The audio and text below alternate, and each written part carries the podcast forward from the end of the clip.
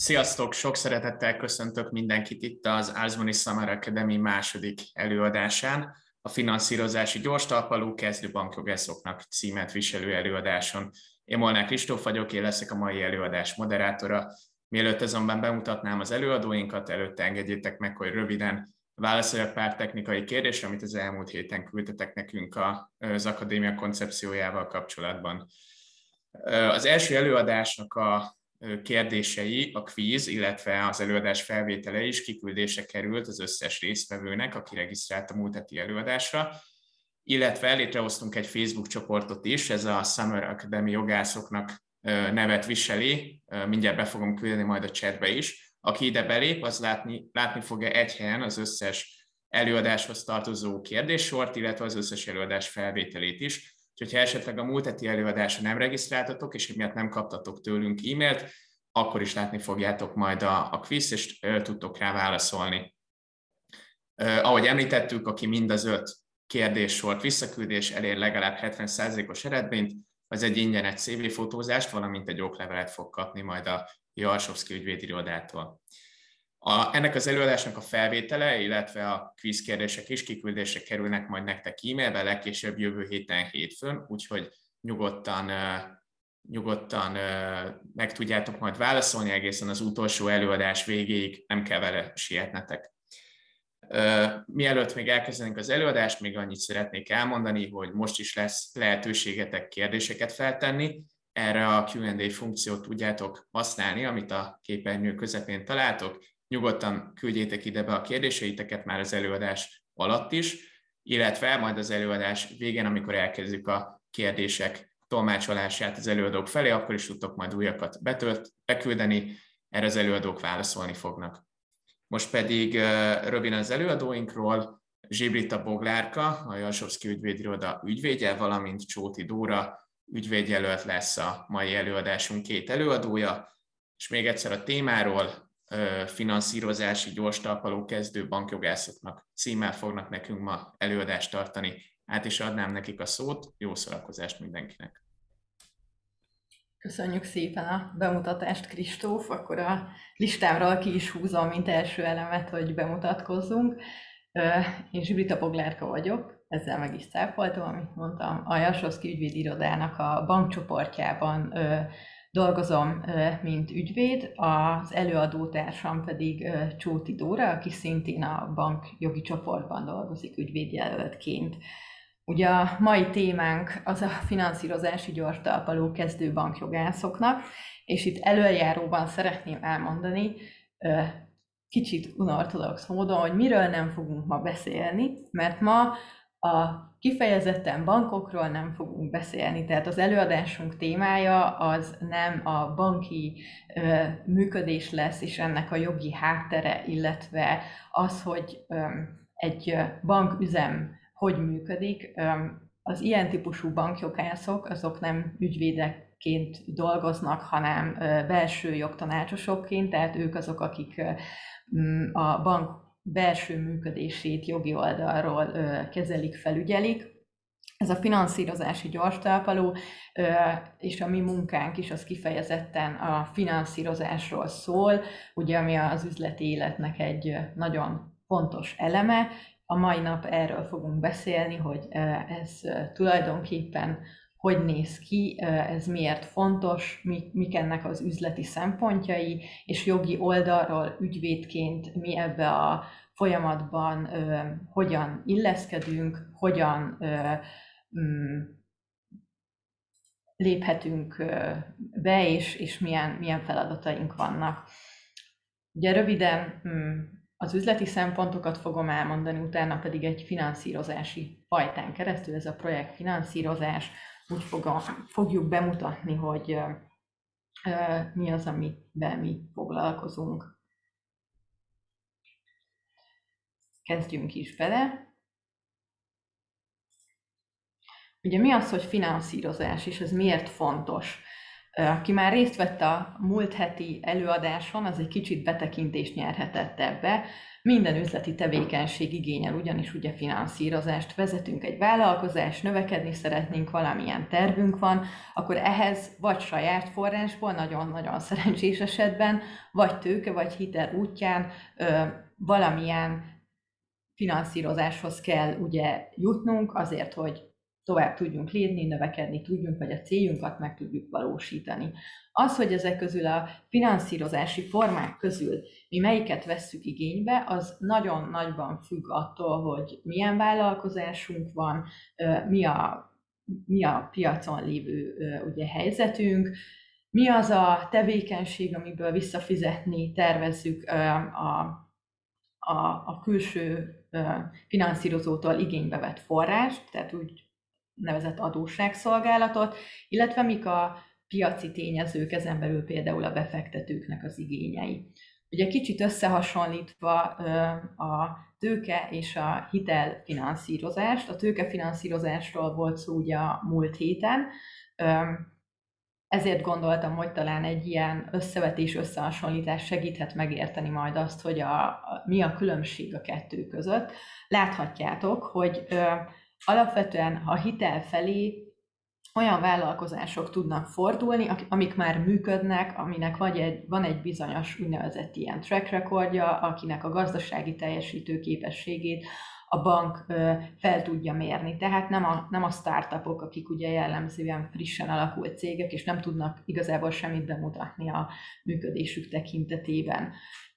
A bankhiteleknél, ugye, vagy a hiteleknél jellemző a magas biztosítottság, tehát az feltétel, hogy valamilyen eszközzel már rendelkezzen a társaság, aki hitelt kíván felvenni, amit fel tud ajánlani biztosítéként. Nyilván egy, egy ö, olyan cégnél, ami még egy kezdő cég, kevesebb ilyen van, ezért szintén ő, ő nekik nem feltétlenül ez a finanszírozási forma az, amire, amire ö, koncentrálhatnak. Ugye a finanszírozásnál a költségek sokkal jobban koncentráltak, mert nagyon jó, és ezért a jobban tervezhetőek is, nagyon jól megfogható, hogy mi, mi az a díj, ugye kamat, meg a bankoknak fizetendő díjak, ami tulajdonképpen a finanszírozásnak a költsége. Azért ez egy tőkebefektetésnél ennyire nem egyértelmű, tehát az azért nehezebben tervezhető. És ugye egy elég fontos elem és különbség a kettő között az, hogy egy hitelfinanszírozás esetén alapvetően nincsen tulajdonszerzés, tehát nem kerül partnerségi viszonyba a finanszírozó a hitelt igénybe vevő társasággal. Milyen formái lehetnek egy hitelnek? Jellemzően, és majd erről fogunk mi igazán beszélni, ugye kereskedelmi bankok azok, akik valamilyen hitelt nyújtanak bankkölcsön formájában, ennek több ö, megvalósulása is lehet. Ezt majd be fogjuk mutatni, hogy milyen típusú kölcsönök érhetők el a kereskedelmi bankoknál, de ezen túl egyébként van egy olyan finanszírozási forma is, amit nem csak kereskedelmi bankok, hanem más befektetők is nyújthatnak, ugye ez a hitelt megtestesítő értékpapír, ami jellemzően kötvény, tehát a bankoknál is abszolút elérhető finanszírozási forma az, hogyha valaki kötvényt bocsát ki, és ezen keresztül szeretne külső forráshoz jutni, akkor a bankok rendelkeznek azért egy elég jelentős értékpapír állományjal is. Ez egyébként nem pénzintézeteknél és hitelintézeteknél, hanem egyéb befektetőknél is megjelenik ez a finanszírozási forma, viszont ott inkább az a jellemzőbb, hogyha, hogy ők valamilyen tőkerészesedéshez mm, kapcsolható értékpapíron, ugye részesedésen keresztül finanszíroznak, és nem tipikusan kölcsönön keresztül, ugyanis ugye egy ilyen tevékenység az azért jellemzően üzletszerűen történik, ami, az, ami engedélyhez kötött, tehát a banki kölcsönök azért egy elég erősen regulárt finanszírozási forma, ezért olyan masszív intézményesített hátteret kíván meg, amit inkább a kereskedelmi bankok tudnak megteremteni. Tovább menve azon az úton, hogy milyen finanszírozási formák vannak, egy kicsit bemutatnám azt, hogy milyen struktúrákban valósulhat meg egy bankkal a hitelszerződésnek a megkötése. Ugye jellemzően ezeknek az ügyleteknek a szereplői nyilvánvalóan az adós, vagy az adósok, a bankok és a biztosítéki kötelezettek. Leginkább, ami a magyar piacon jellemző, azok az úgynevezett ilyen bilaterális hitelek. Ez azt jelenti, hogy szerepel benne egy adós, vagy esetleg több, de a banki oldalon egészen biztosan csak egy finanszírozó fél jelenik meg. Ebben az esetben ők közvetlenül tárgyalják ki a finanszírozásnak a feltételeit, és kötnek egymással szerződést. Ennél már egy kicsit érdekesebb és bonyolultabb konstrukció az úgynevezett szindikált vagy klubhitelek, amikkel szerintem így az egyetem alatt nem igazán találkozhattatok. Ennek tulajdonképpen az a lényege, hogyha egy adós olyan finanszírozási célt szeretne megvalósítani, ami egy elég jelentős forrásbevonást, forrásbevonással jár. Tehát nagyon sok pénzre van ahhoz szüksége, hogy ezt megtegye, és mondjuk az adott bank, akit megkeresett ezzel az igényével, úgy gondolja, hogy ezt a kockázatot ő már nem tudja vállalni pénzügyileg sem, és egyébként szabályozottsági előír, szabályozási előírások miatt sem, hiszen egy ilyen hitelintézetnek azért nagyon ö, szigorú EU-s és ö, és ö, magyar jogszabályoknak kell megfelelni olyan tekintetben, hogy milyen tőke kitettséget vállalnak, és milyen, mi az a kockázat szint, amit ők ö, vállalhatnak annak érdekében, hogy az egész bankrendszer az azért ö, biztosan ö, működhessen, és ne következzen be egy ö, újabb pénzügyi válság. Tehát ebben az esetben ö, a megkeresett bank azt mondja, hogy én ezt nem tudom feléd egyedül vállalni, de azt vállalom, hogy szindikálom ezt a hitelt, tehát megkeresek egyéb bankokat, itt láthatjátok az ábrán a dián, és bevonom őket is a finanszírozásba, így mi együttesen leszünk a te finanszírozóid, közösen kötünk vele egy szerződést, jellemzően nem egyetemlegesen vállalnak kötelezettséget, tehát mindenki saját maga vállalja a hitelkeretnek a rendelkezésre tartását, és együtt kötik meg ezt a szerződést a hitelfelvevővel, úgy igazából, hogy az eredeti bank, aki a, a rendszerben benne volt, ő, ő az, aki ezt az egészet szervez, és rajta keresztül történik meg ennek a hitelnek a feltételeinek a kitárgyalása, és utána a szerződéskötés. Tehát ez már egy kicsit bonyolultabb struktúra, de mm, ilyennel is azért lehet találkozni a munkánk során. Egy kicsit szeretnék arról beszélni, hogy mi a logika a mögött, ahogy a bankok hiteleznek, és mi az, ami, amit igazából egy finanszírozási jogásznak meg kell értenie, hogy, hogy hogy működik ez az egész rendszer. Mert itt ugye azért nem arról van szó, hogy besétálnak a bankbetétesek az adott kereskedelmi bankba, beteszik a kis pénzüket a pénzforgalmi számláikra, és akkor utána a bank majd azt hitelezi tovább, hanem azért ennél sokkal bonyolultabb és összetettebb már egyébként e, ez az egész struktúra és bankrendszer.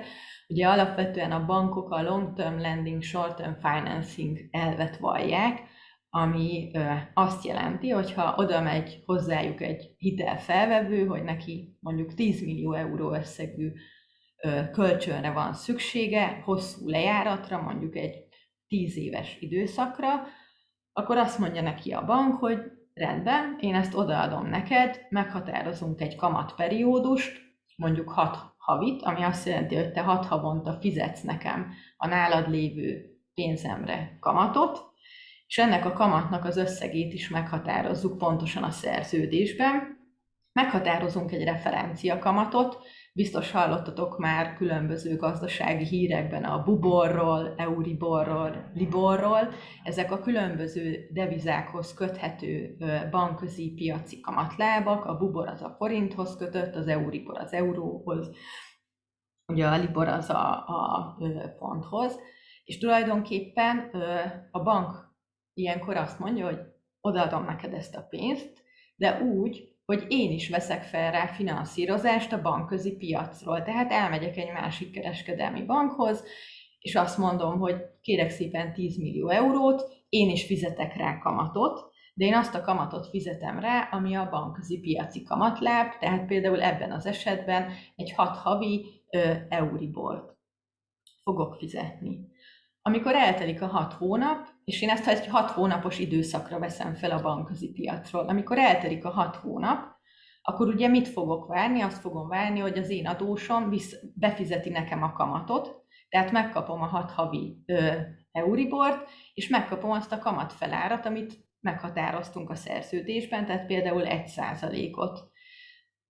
Viszont nekem van egy lejárt hitelem, ezt vissza kell fizetnem. Ugye ilyenkor azt teszem, hogy felveszek egy újabb hitelt, újabb hat hónapos időszakra, abból visszafizetem, illetve ugye a megkapott bankközi kamatlából, az Euriborból a fennálló kamatomat, a nyereségem az a kamatfelár, ami terhelte az adós, adósom által fizetendő kamatot, és tulajdonképpen így tovább folytatom a saját finanszírozásomat, és így a teljes futamidő alatt biztosította az, hogy az adósnál ott tud maradni ez az összeg, én pedig folyamatosan finanszírozom magam ugye a bankközi piacról. Tehát alapvetően ez a kereskedelmi banki hitelezésnek a működési alapelve, ezt úgy hívják egyébként, hogy matching principle.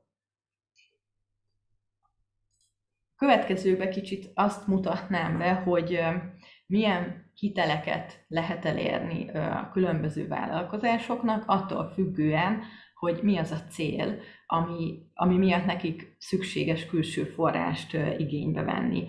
Ugye egy többféle célt tudunk megkülönböztetni, és ebből következik az is, hogy melyik az a hitelfajta, ami erre a legmegfelelőbb lehet.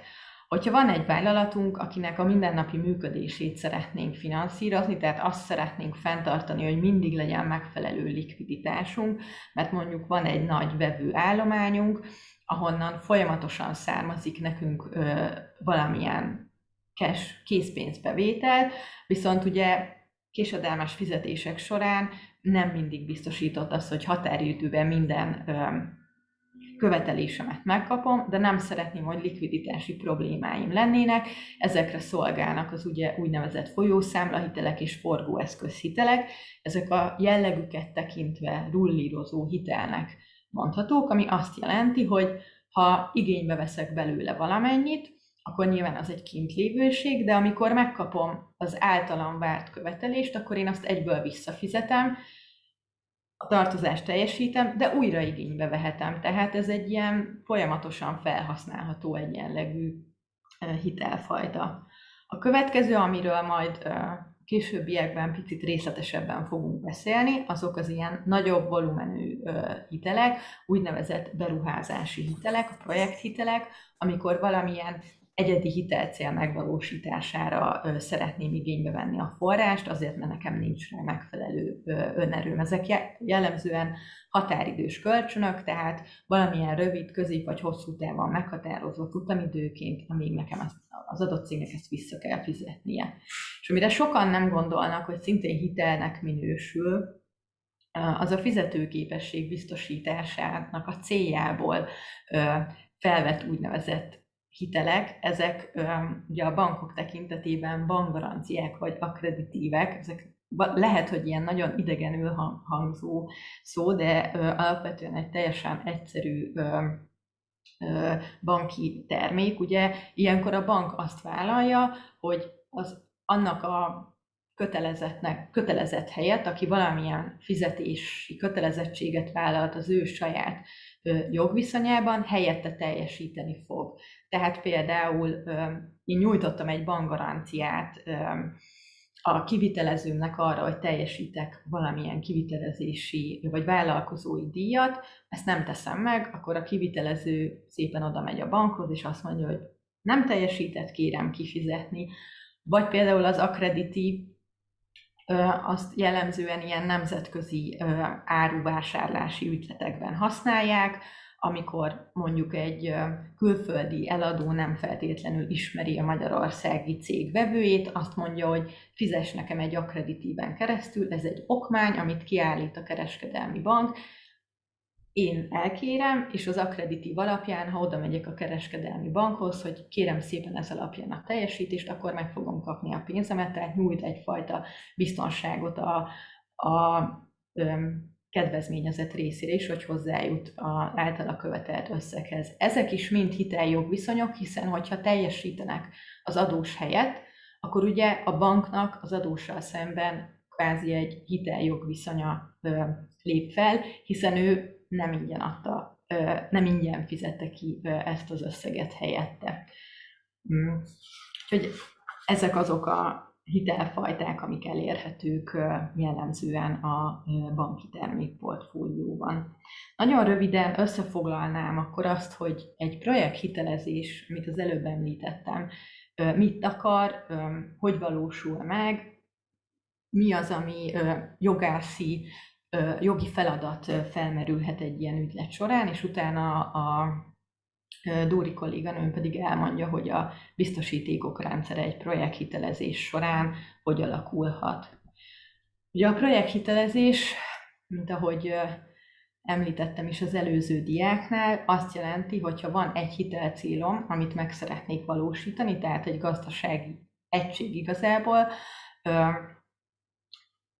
akkor arra veszem alapvetően igénybe, tehát ebben az esetben a bank csak ezt a gazdasági egységet nézi, nem feltétlenül a teljes vállalati működésemet, hanem azt, hogy azt, amit én abból a hitelből meg szeretnék venni, vagy megépíteni, abból majd milyen pénzáramlás fog hozzám érkezni, milyen jövedelmem lesz, és ez hogy szolgálhat majd a visszafizetésre. Egyébként ez egy speciális típus, erre külön külön szakemberek foglalkoznak ezzel a típusú finanszírozással, hosszú lejáratú minden esetben, tehát ez egy hosszabb megtérülést jelent, és mindig eszközfinanszírozást.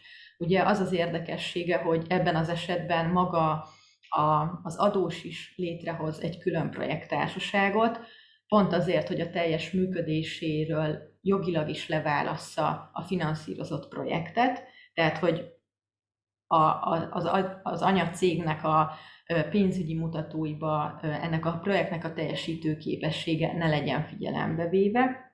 És ebben az esetben a hitelező kockázata is egy kicsit magasabb az induláskor, pont azért, mert magát a projektnek a megvalósulását finanszírozza, tehát már abban az időszakban is, amikor még nem működik és nem termel, nincsen pénzáramlás, már akkor is van banki kitettség és kockázat.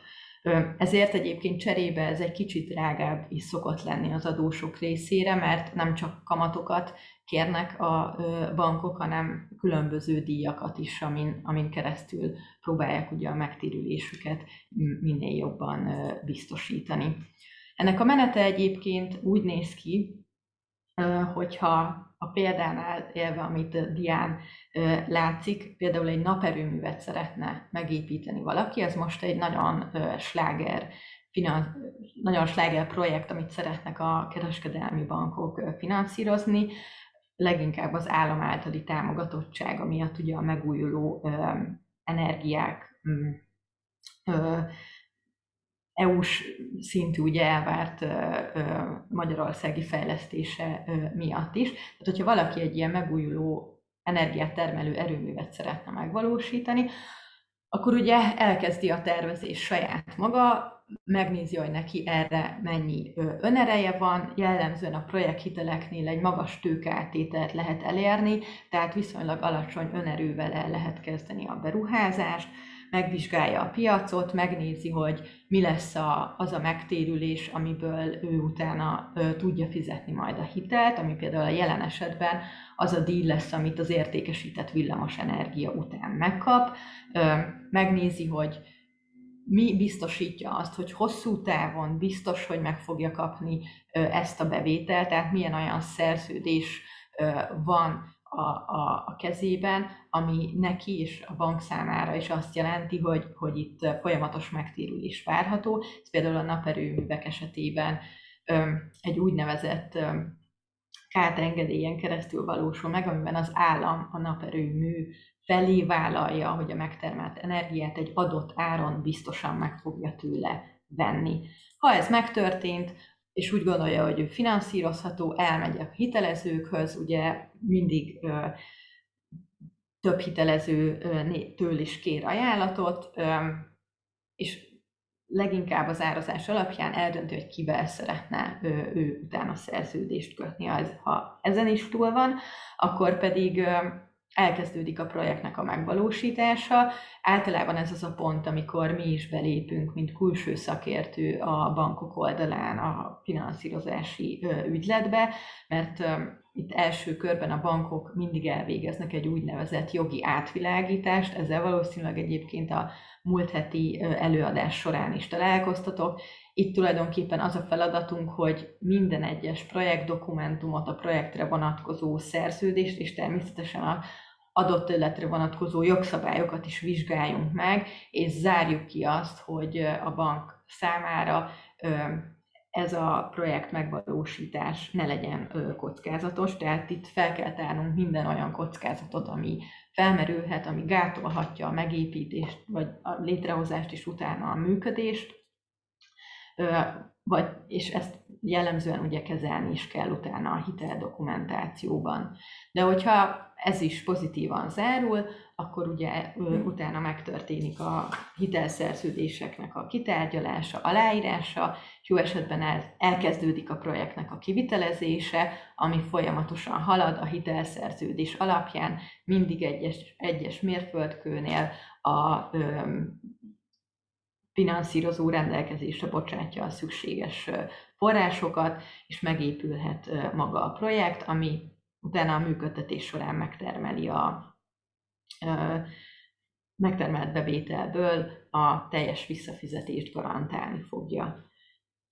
Most már csak nagyon röviden mondanám el, hogy mi az a jogi dokumentáció, ami ilyenkor aláírásra kerül, mert nem szeretném most ennek teljes részleteit bemutatni, nagyon terjedelmes, és ezek jellemzően nagyon-nagyon hosszú dokumentumok. Alapvetően van egy term, úgynevezett term egy ajánlat, ez az első dokumentum a rendszerben, ami a bank és a, a, az ügyfél közötti feltételeket megalapozza, és erre épül rá ugye a szerződéses rendszer, ami egyrészt áll a standard feltételekből, ami a banknak az általános szabályai, utána az egyedi feltételeket tartalmazó hitelszerződésből és a többi szerződésből, amik ugye az ilyen szerződésbiztosító mellékötelezettségeket tartalmazzák, a biztosítékokat. A term az maga a banki ajánlat, ez lényegében egy egyfajta előszerződés a két fél között, ami tartalmazza a hitel és kölcsönszerződésnek a legfontosabb tartalmi elemeit. Ez is már egyébként egy tárgyalható dokumentum, ami, ami azért ugye elég fontos, hogy utána egy jó hitelszerződés születhessen. A dokumentáció a hitel esetén, amit ugye említettem, áll a banki standard feltételekből, ez minden ügyfélre alkalmazandó, de a hitelszerződés részét képezi ugye alapvetően, de fizikailag nem része a, a hitelszerződésnek. Ettől függetlenül ezt lehet tárgyalni, és ezt szoktuk is jelezni az ügyfelek felé, hogy az ASF-től is el lehet térni, mégpedig az egyedi szerződésekben. Úgyhogy ez a, ez a jogi munkának egy fontos része, amikor a hitelszerződést tárgyaljuk, és az egyedi szerződésben próbálunk minél inkább ugye specifikus tartalmakat előírni. És ezen belül az, hogy mi jellemző a banki hitelszerződésekre, csak nagyon röviden beszélnék róla a részletes tartalomismertetés nélkül. Itt nagyon fontos elmondani, hogy a bank az nem ellenség, nem ellenség, és nem rossz hiszemű egy ilyen finanszírozási konstrukcióban, mert neki is az az érdeke, hogy ez egy hosszú távú együttműködés legyen, meg, folyamatos megtérülése legyen, és hogy esetleg további üzleti lehetőségeket teremtsen a az, az ügyfelével. Tehát itt azért mindig el szoktuk mondani, és ez egy nagyon fontos dolog, hogy amikor már, amikor tárgyalunk, akkor is olyan feltételrendszer kialakítása a cél, ami, ami azt mutatja, hogy utána a bank és az adós egy csónakban fognak ülni, tehát közös a céljuk. Ezért ugye jellemzően a hitelszerződések alapján a bank nem szól bele a mindennapi működésbe ellentétben a tőkefinanszírozással, tehát alapvetően szabadon működhet a társaság, különböző ilyen kontrollpontokat épít be a szerződésbe, kötelezettségvállalásokon keresztül, amivel azt tudja biztosítani, hogyha ő úgy látja, hogy, hogy esetleg a gazdasági működés, pénzügyi helyzete a cégnek olyan irányba fordulna, ami itt nehezíteni a, a későbbi együttműködést, akkor, akkor előzetes jóváhagyásokon keresztül, illetve kisebb tiltásokon keresztül ezt meg tudja akadályozni. Például az, hogy más javára is biztosítékot nyújtson, vagy például előírja, hogy a tulajdonosok mikor vehetnek pénzt, ki pénzt a társaságból, mikor nem. Tehát nagyon sok olyan rendelkezés van, amivel a mindennapi működést nem akadályozza, viszont van, van rá lehetősége, hogy, hogy biztosítsa azt, hogy a, a adós megfelelően és hosszú távon is jól működjön. Itt szerintem át is adnám a szót akkor a Dórinak, és akkor ő egy kicsit beszélne a biztosítékokról. Rendben, tehát ugye akkor én fogok beszélni a, a biztosítékokról. Uh, ugye a biztosítékok um, esetén azt el kell, hogy mondjam, hogy optimális esetben az adósa, hogyha a hitelszerződésben meghatározott feltételek szerint fizeti a törlesztő részleteket és kamatokat, akkor nyilván minden rendben megy, viszont abban az esetben, hogyha az adós ezt nem teljesíti, annak érdekében, hogy a banknál kiállított hitel megtérüljön, az adósnak minden vagyontárgyát, egy ilyen vagyontárgyát érintő biztosítéki rendszert fognak létrehozni, tehát az adós minden vagyontárgyát megterhelik valamilyen biztosítéki joggal. Ez arra nyújt lehetőséget a banknak, hogy az adós nem teljesítése vagy nem szerződésszerű teljesítése esetén a bank az adós vagyontárgyaiból igazából kielégítést keresem, és ennek a legtipikusabb megnyilvánulása az az, hogy az adós minden vagyontárgyát elzálogosítják.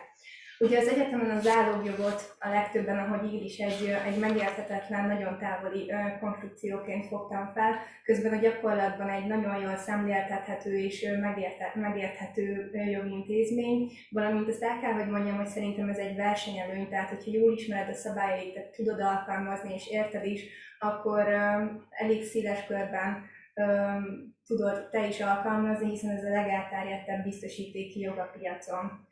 Akkor kicsit beszélni fogok itt a kötelezettekről. Ugye a bank az adóson kívül egyéb személyeket is bevon a biztosítéki rendszerbe abból a célból, hogy minél nagyobb kvázi fedezete legyen a hitel mögött. Ez azért is fontos, mert a hitelfelvevők a naperőmű finanszírozásnál is például céltársaságok, és a céltársaságok ugye ezt tudjuk, hogy úgymond üres, frissen létrehozott cégek szoktak lenni, ezért feltétlenül szükséges és fel is értékelődik a tulajdonos és a szponzor szerepe, akik a többi kötelezettel együtt a hitelszerződésben meghatározottak szerint különböző biztosítékokat nyújtanak a banknak. A dián felsorolt kötelezettek közül a szponzort és a tulajdonost emelném itt ki. Ez a kettő kötelezett jelentheti ugyanazt a személyt is. A szponzor igazából a végső tulajdonos, és általában egy magánszemély. Ő az, aki felel, ő az, aki felel igazából a projekt sikeres megvalósít, megvalósításáért, neki áll igazából érdekében az, hogy ez a projekt pénzügyileg megvalósuljon, a bank számára az ő személye igazából a biztosíték a hitelösszeg visszafizetésére, és a bank kockázatait is a szponzor hát igazából a bank a kockázatait a, a szponzor személy alapján ö, tudja igazán felmérni. Ugye a tulajdonos, ö, itt általában a projekttárság, az STP tulajdonosáról van szó, ő a biztosíték nyújtása mellett, ahogy már Boglárka kolléganőm is említette, hogy különböző kötelezettségvállalásokat is kell, hogy tegyen. Például nem ruházhatja át a tulajdonosi részesedését, mert ezzel megváltoztatná az adósnak a tulajdonosi struktúráját olyan irányban, ami a bank számára nem nyújtana elegendő vagy megfelelő biztosítékot, tehát hogy a bank nem szól bele konkrétan a társaság mindennapi irányításába, de valamilyen kontrollt muszáj gyakorolnia, és ez például ez a, ez a kontroll, ez itt a kötelezettségvállalásban ölt testet. A garantőrről és a föltulajdonosokról majd a, a következőkben még fogok kicsit bővebben beszélni, de akkor térjünk rá a biztosítékok fajtáira. A teljesség igénye nélkül felsoroltunk pár biztosítéki formát, ami a projektfinanszírozásoknál a gyakorlatban nagyon sűrűn előfordul, viszont a dia jobb oldalán pedig azt fogjátok látni, hogy a, bankok az elmúlt években a napenergia projektekre vonatkozóan kialakítottak egy finanszírozási csomagot, és ez, ennek része ez a biztosítéki csomag is. Itt ugye tipikusan a jelzálogjog és az óvadék az, ami a, a leg, legfontosabb, amit ki, ki kell emelnünk. Ugye, ahogy tanult az egyetemen, ezek dolgogi hitelbiztosítékok, és növelik az adós fizetési készségét. A jelzálogjog, ugye a, a zálogjoga alapján a zálogjogosult a követeléseinek biztosítására szolgáló vagyontárgyból, tehát a zálogtárgyból más követeléseket megelőző sorrendben kielégítést kereshet, a biztosított követelés kötelezettje, tehát a személyes kötelezet nem teljesít. Ugye a jelzálog megalapításához szükségünk van egy zálogszerződésre, és erre tekintettel az zálogjogot egy megfelelő nyilvántartásba be kell, hogy jegyezzük. Ez nyilván az ingatlan esetén az ingatlan nyilvántartás, ingódoló jog és követelés esetén a hitelbiztosítéki nyilvántartás, de adott esetben ez jelentheti a lajstromot is. A jelzálogjogok bejegyzését általában az az ügyvédi iroda szokta intézni, aki a finanszírozáshoz szükséges szerződéscsomagot is készíti, tehát a, a hitelszerződést és a biztosítéki szerződéseket is. És a, a következő, amit még itt elmondanék, hogy ugye a zálog kötelezett tipikusan az adós, de adott esetben a tulajdonos is lehet például egy üzletrészterhelő jelzálog szerződésnél, még egy kicsit ugye itt az óvadékról beszélnék, hogy igazából az, az óvadék felfogható egy olyan zálogjognak, aminél lehetséges a, a közvetlen érvényesítés, tehát nem kell bírósághoz fordulni, és nem kell értékesíteni az, óvadék, az óvadéki tárgyat. Az óvadéki tárgy olyan vagyontárgy, ami elég likvid és könnyen meghatározható ahhoz, hogy közvetlen tulajdont lehessen rajta szerezni így a tárgya tipikusan az óvadéknak a pénz, az értékpapír vagy a fizetésszámla követelés, és még amit nagyon fontos a hitelbiztosítás, hitelbiztosítékoknál az a garancia és a beszámítás. A garancia, a garanciánál ugye most egy újabb kötelezettel ismerkedhetünk meg a garantőrrel. A garancia szerződés alapján ugye a garantőr, aki a legtöbb esetben a finansz, ezeknél a finanszírozásoknál a tulajdonos, a garantőrnek a kötelezettségvállalása, amely alapján meghatározott feltételek esetén köteles a jogosultnak fizetést teljesíteni. Itt kettő garancia típust emeltünk ki tárgyuk szerint, az egyik az adósságszolgálati, a másik pedig a költségtúllépési garancia. A garanciát akkor a költségtúllépésén szemléltetném, hogy ez a gyakorlatban azt jelenti, hogy a garantőr, ugye aki a tulajdonos, az adós, mint a kedvezményezett, és a bank között létrejön egy garancia szerződés, amely alapján a garantőr vállalja, hogy amennyiben a, a, amennyiben a naperőmű projekt költségei meghaladják a hitelszerződésben meghatározott összeget, akkor a különbözetet a garantőr az adós részére biztosítani fogja. A beszámítás esetén, ugye ez polgárjogi szempontból a beszámítás nem egy klasszikus biztosíték, de itt aként funkcionál, és akkor nagyon gyorsan a lényegét a beszámításnak, hogy ugye itt az adós felhatalmazza arra a bankot, hogy amennyiben az adós bármely tartozását esedékességkor nem fizeti meg, akkor a bank jogosult az adós előzetes hozzájárulása és értesítése nélkül a tartozás összegével az adós a banknál vezetett bármely bankszámláját fogjuk megterhelni. És akkor most jövünk egy kicsit az izgalmasabb részre, mert a, az ingatlan jelzálók szerződéssel és a speciális vagyonzálóval kapcsolatban megpróbáltam összegyűjteni pár érdekesebb kérdést, ami konkrétan a naperőmű finanszírozáshoz kapcsolódik. Ugye az ingatlan jelzálog kapcsán a banki finanszírozhatóságnak egy kulcskérdése az, hogy hogy a projektre vonatkozó ingatlannak tisztázott legyen a jogi helyzete. Itt az ingatlan jelzálognál felmerül az a kérdés, hogy kinek a tulajdonában van az ingatlan, és ez egy nagyon speciális elem a naperőmű finanszírozásban, hogy a finanszírozás kezdetén tipikusan nem az adós, hanem a finanszírozáson kívül eső független harmadik személyek tulajdonában van az ingatlan. Összefoglalva itt egy nagyon érdekes helyzet áll fenn, hogy az adósnak harmadik személyek tulajdonában álló ingatlanon kell megvalósítani a naperőmű kivitelezését huzamosabb ideig, úgy, hogy a kivitelezés alatt végig korlátozás nélkül biztosítottnak kell, lenni, biztosítottnak kell lennie az, hogy az adós az adott ingatlant használni tudja. Így a, a földtulajdonos, nyilván ez a banknak egy elég magas kockázat, ezért a földtulajdonosokat beleszok, beszoktuk vonni a finanszírozás rendszerébe, és ezért tipikusan az ingatlan terhelő jelzálók szerződéseket a földtulajdonosok és a, a bank szokták megkötni.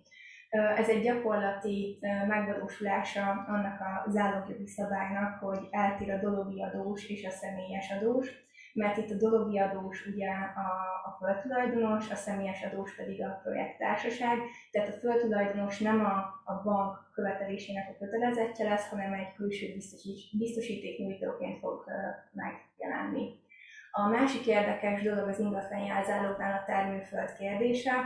Ugye hát ez mondhatni egy igazi agrárjogi kérdés, és nem feltétlenül számítottam erre mondjuk a, a finanszírozási jognál. Ebből is látszik az, hogy a finanszírozás tipikusan egy olyan terület, ahol mindenhez egy kicsit értenünk kell, annak érdekében, hogy a bank szempontját minden, a legmegfelelőbb módon tudjuk védeni. A termőföldnek minősülő ingatlanok tulajdonjogát ugye gazdasági társaságok, így a projekt, projekttársaság sem szerezheti meg, Azonban ugye a naperőmű projektek megvalósításához a gyakorlatban kizárólag a gazdasági társaságoknak, tehát a gazdasági társaságok rendelkeznek olyan szakértelemmel és tőkével, hogy ezt meg tudják valósítani. Ez azt jelenti, hogy az ingatlanok esetén ugye a projekttársaságnak a tulajdonszerzéséhez az ilyen jellegű területek esetén a mezőgazdasági művelés alól történő kivonásra, azaz a végleges más célú használatra van szükség az adósnak, tehát a más célt, az a napelem megépítését az ingatlanon meg is kell, hogy valósítsa. Tehát ez azt jelenti, hogy az ingatlanok művelés aluli kivonásához és a projekttársaság tulajdonszerzéséhez szükségünk van arra, hogy a naperőmű az adott ingatlanon felépüljön, sőt egy végleges használatba vételi engedélyt kapjon, ami azt igazolja, hogy az adott földterületre felépült az, amire kiadták az építési engedélyt, és üzembe is helyezték az ingatlan művelési ágát pedig átvezették, átvezették kivetre, és a tulajdoni lapon pedig feltüntetésre került az, hogy naperőmű. Az ingatlannál szerintem kimondottan fontos az, amit már Boglárka említett, hogy, hogy jogi átvilágításnak milyen szerepe van, mert az ingatlanoknál tehát szisztematikusan ö, felmerülnek olyan megoldandó kérdések, amelyeket, hogyha időben, kis, ö, időben észreveszünk, akkor lehet őket orvosolni. Például az, én az első ilyen naperőmű projektnél, ö, amikor jogi átvilágítást végeztem, akkor azzal találtam szembe magam, hogy az ingatlannál megjelent az, hogy nagy vízi mederben ö, helyezkedik el. Ez az elsőre elég ijesztőnek tűnhet, viszont hogyha ezt végig gondolja valaki, és felméri azt, hogy ez milyen kockázatot jelent az adott finanszírozás szempontjából, vagy milyen esetleg plusz engedélyek beszerzését feltételezi, ahhoz, hogy, a, a, ahhoz, hogy a, a projekt szabályosan létrejöjjön, akkor ez egy nagyon könnyen átidehőidalható probléma. És amit a végére hagytunk, ez a speciális vagyonzálog, ezt csak nagyon röviden fogom ismertetni. A speciális vagyonzálog egy példája a PTK szerinti körülírással meghatározott vagyonzálognak, itt a zálog tárgya maga a naperőmű. Ebben egy dogmatikai vita van, hogy maga a naperőmű, naperőmű mint felépítmény ingatlannak minősül-e, és így az ingatlan része vagy sem. Mert ha ingatlan ingatlannak minősül, akkor ebben az esetben a jelzálogjoggal, tehát az ingatlan terhelő jelzálogjoggal tudjuk megfogni az egészet, tehát a rajta elhelyezkedő naperőmű felül, felülépít, vagy bocsánat, felépítményt is, viszont ebben nincsen egységes álláspont, hogy hogy, hogy ez egyébként az ingatlan részét képzi el, vagy sem. Itt a piaci gyakorlat, a piaci gyakorlat fölakított a bankoknál ezt a speciális vagyonzálog szerződést, hiszen itt az igazi érték az nem az ingatlan, hanem az ingatlanon ugye rajta lévő naperőmű, ezért a bankok így is tudják fogni a, a naperőművet. Viszont, ha jól tudom, akkor az új ingatlan nyilvántartási törvény ezt rendezi, és a naperőmű egységet majd külön helyrajzi számon lehet majd felvenni.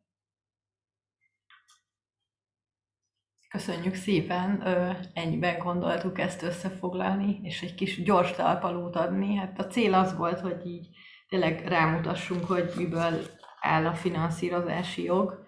Reméljük sikerült valamennyire, mert ezzel tényleg senki nem találkozik az egyetemen. Egy picit az időből is kicsúsztunk, de remélem azért lesz még a kérdésekre is lehetőség.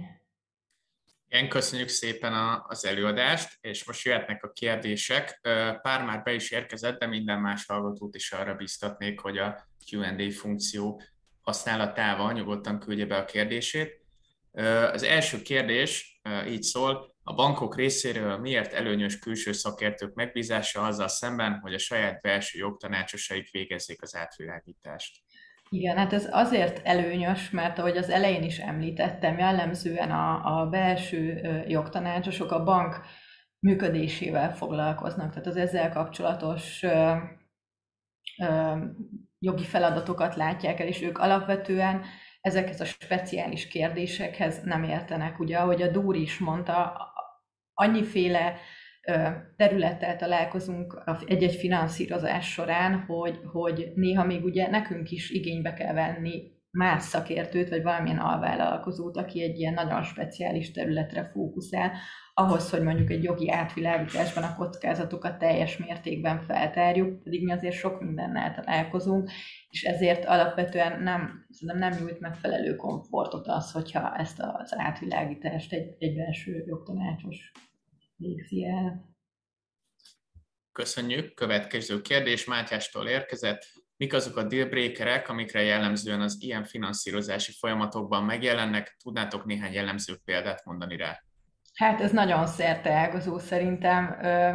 Alapvetően, ha, ha tényleg azt látja a banki kockázatkezelés, hogy, hogy valami miatt nem, nem biztosítható mondjuk, nem tudom én, jogszabályi kockázat. Tehát például mostanában, amit a megújuló energiákra, kifejezetten így a naperőművekre vonatkozó jogszabályokkal történik, tehát, hogy ilyen éjszakáról éjszakára történnek jogszabályalkotások, és már bevált mm, struktúrákat írnak át a jogszabályok. Nyilván nem mindig vissz, tehát nem visszamenőleg, de, de például vannak olyan területek, ahol, ahol akár egy jogszabályi kockázat is lehet az, amivel azt mondják, hogy ez nem finanszírozható, vagy, vagy például ha van egy olyan eset, ahol, amit a Dóri is említett az előbb, hogy egy területen mm, egy olyan területen lett volna megvalósítva a beruházás, amilyen ö, nagyvízi mederben volt. Tehát ez azt jelentette, hogy ott nem tudom, száz évente egyszer van valamilyen árvíz, akkor ezt is szerette volna egy adott finanszírozó bank valahogy kezelni, és úgy gondolta, hogy például ha erre hoz az ügyfél egy olyan biztosítást, ami az árvízkárt fogja biztosítani, akkor ő, mivel ugye a biztosításból származó összeg az a, az a zálogtárgy helyébe lép, akkor ő végül is ezzel kockázatot tudja minimalizálni. Tehát nem volt olyan biztosító Magyarországon, aki egy ilyen helyzetben például árvízkár biztosított volna. Szóval, hogy ez, ez nagyon, ezek ilyen dealbreakerek, itt megáll a folyamat, de ez, ez nagyon szerteágazó lehet.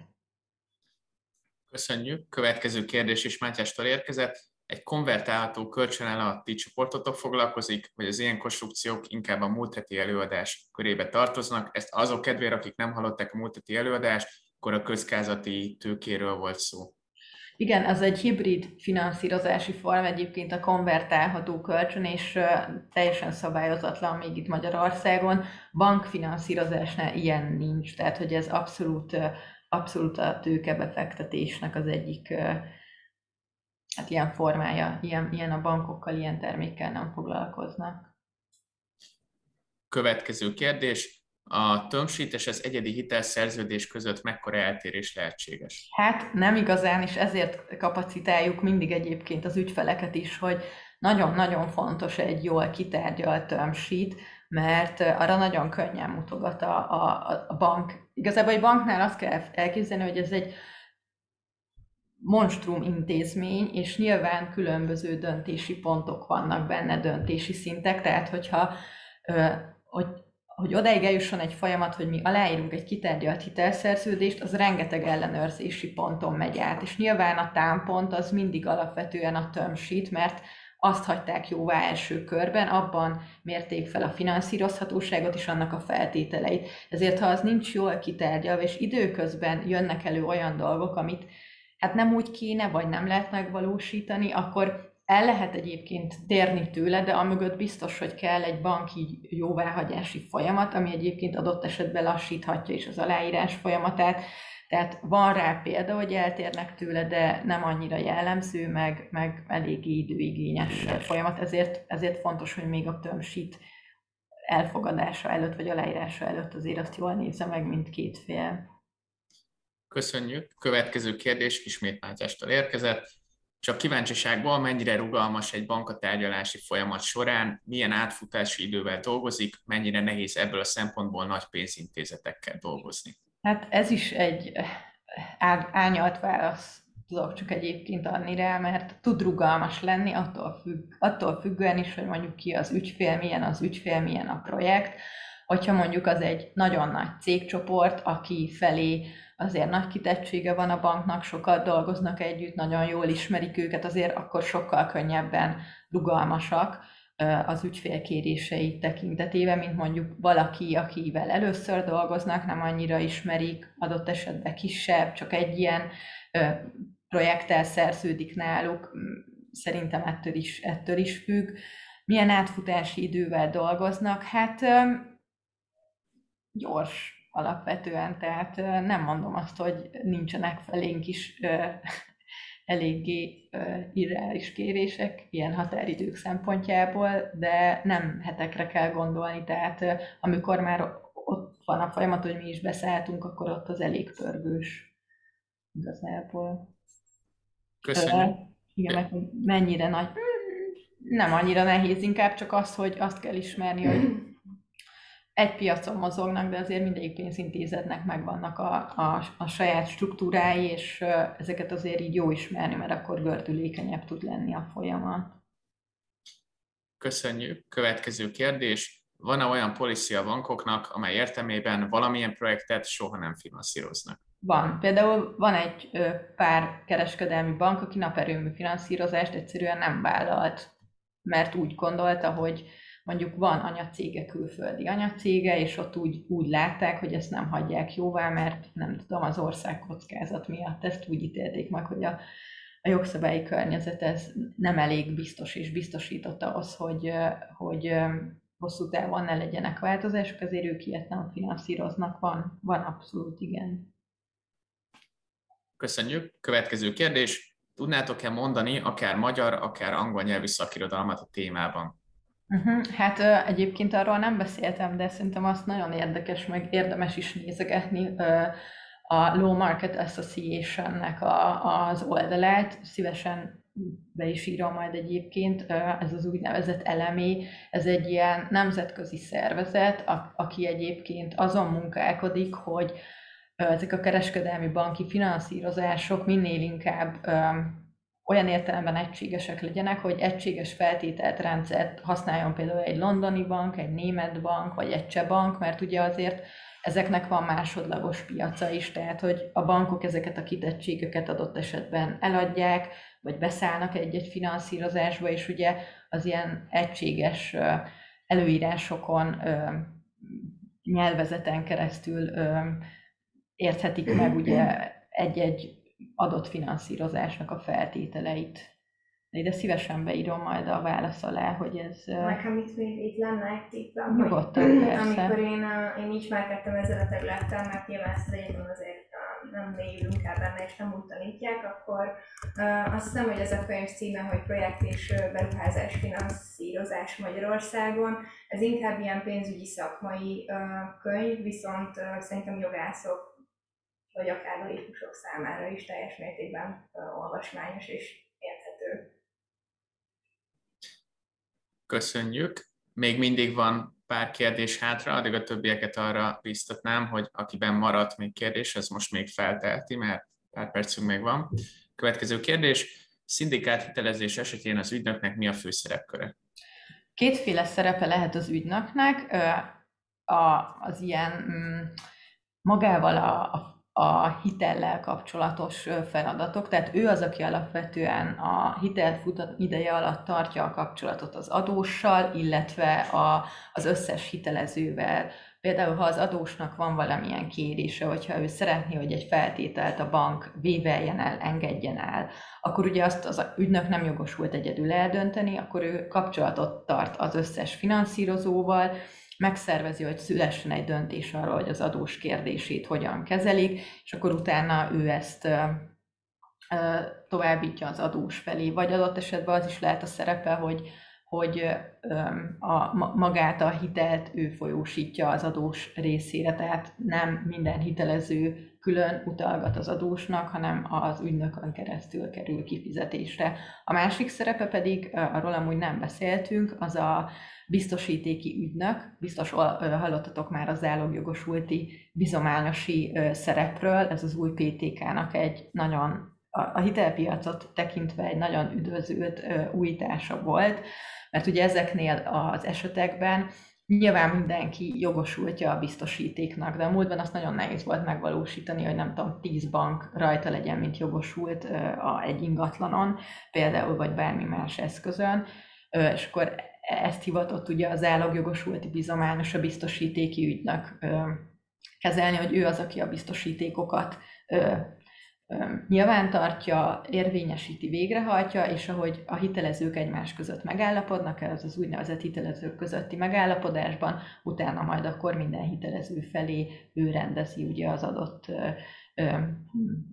tartozást, vagy ami, ami a hitelezőnek tulajdonképpen jár abból a biztosítékból. Köszönjük, záporoznak a kérdések, úgyhogy menjünk is tovább. Mm. Melyik a leggyakoribb projekt terület, melyet a bank finanszíroz?